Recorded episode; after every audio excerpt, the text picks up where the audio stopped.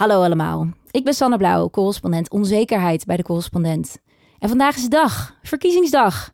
Ik ga stemmen en jij hopelijk ook. En vanavond zitten we allemaal in spanning voor de tv. Want om 9 uur komen de exit polls online. Die gaan vertellen hoe de Tweede Kamer eruit gaat zien. Maar vraag je je misschien af, moet je je nou wat aantrekken van die exit poll? Hoe betrouwbaar is die? Zorg dat je popcorn in huis hebt, want hij komt er weer aan. De exit poll. De cijfers die op woensdag, verkiezingsdag, om 9 uur, als de stembussen sluiten, laten zien hoe de Tweede Kamer ingericht gaat worden. Maar zijn die cijfers eigenlijk wel betrouwbaar? Allereerst, hoe werkt zo'n exit poll eigenlijk? Leuk voor Triviant.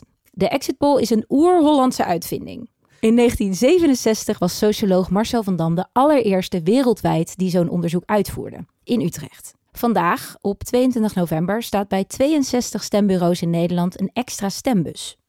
Dat is de bus van onderzoeksbureau Ipsos, die in opdracht van NOS en RTL de exit poll uitvoert. Iedereen die het stemhokje verlaat, wordt gevraagd om op een stembiljet in te vullen op welke partij ze net hebben gestemd. De exit poll kun je dus zien als een schaduwverkiezing. Een aantal keer per dag turven de medewerkers van de exit poll stembureaus de antwoorden en bellen die door naar het hoofdkantoor van Ipsos. Zo is het mogelijk dat je om stip 9 uur de uitslag van de exit poll al op televisie kunt zien. Die uitslag is altijd voorlopig, want de stemmen van grofweg het laatste half uur zijn nog niet geteld. En al worden die laatste stemmen nog wel geteld, in de praktijk maken ze meestal weinig uit voor de uitkomst. Dus de uitslag van 9 uur is vaak ook de definitieve uitslag van de exit poll. Maar vraag je misschien af, lekken die resultaten ondertussen niet al uit? Nou, er is geen wet die het verbiedt om exit polls te publiceren voordat de stembureaus sluiten. En toch gebeurt het in de praktijk nooit. Althans, in Nederland niet. In 2009 werden Duitse exit polls gelekt op Twitter en in 2012 stonden resultaten van de Franse verkiezingen al online terwijl er nog gestemd werd. Zulk lekken is problematisch, want de cijfers zouden zomaar de uitslag kunnen beïnvloeden. Dat illustreert een onderzoek naar de Franse presidentsverkiezingen. Tot 2005 stemden mensen in de Franse overzeese gebieden na het sluiten van de stembussen in het Europese deel. Zij wisten toen al door exit polls wat de prognose van de uitslag was. In 2005 veranderde dat beleid. In overzeese gebieden gingen mensen juist eerder stemmen dan op het vasteland. Wat bleek? De opkomst ging over zee ineens fors omhoog.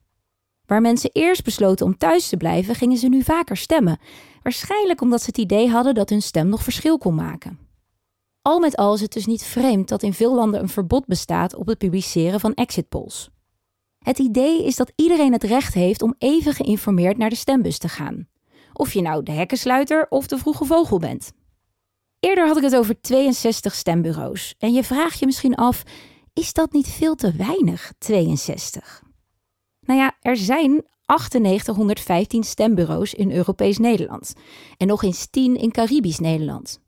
Dat is dus veel meer dan 62. Die steekproef van Ipsos is nog geen procent van het totaal aantal stembureaus. Ipsos verwacht dat dit keer zo'n 75.000 mensen mee zullen doen aan de exit poll.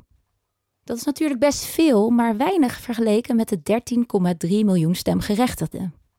Om ervoor te zorgen dat die steekproef een goede afspiegeling is van de stemgerechtigde bevolking, steekt Ipsos veel moeite in het selecteren van de bureaus. Ze zorgen dat de balans tussen stad en dorp goed is, ze kijken naar de regionale afspiegeling en nemen de vorige verkiezingsuitslag mee. Als de data eenmaal binnen zijn, gebruikt Ipsos ook nog eens een statistisch model om de cijfers te vertalen naar een schatting van de verkiezingsuitslag. En deugt die schatting nou een beetje? Nou ja, Net als andere peilingen heeft een exit poll een foutmarge. Daarom kan de werkelijke uitslag van de verkiezingen 1 à 2 zetels verschillen van de exit poll. Soms zelfs 3.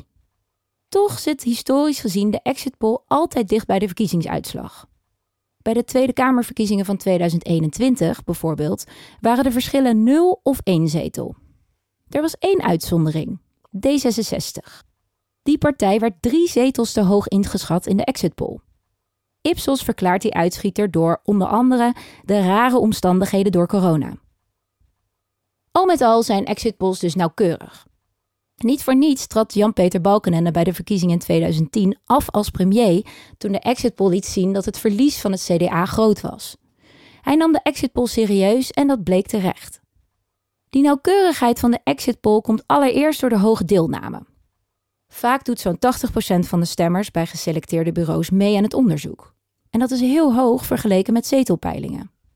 Het is niet vreemd dat die respons bij exit polls zoveel hoger ligt. De vragenlijst is ultra kort, één vraag. En waar je voor zetelpeilingen een mailtje in je inbox krijgt, vraagt iemand je bij een exit poll face-to-face of je mee wil doen. Moeilijker om te vergeten, moeilijker om nee te zeggen. En nog een reden waarom exit polls een betere benadering geven van de uitslag. Het gaat om werkelijk stemgedrag. Bij zetelpeilingen wordt gevraagd wat je denkt te gaan stemmen. Dat kan tussen de peiling en de verkiezing zomaar nog veranderen. Hebben die exit polls er nou wel eens flink naast gezeten?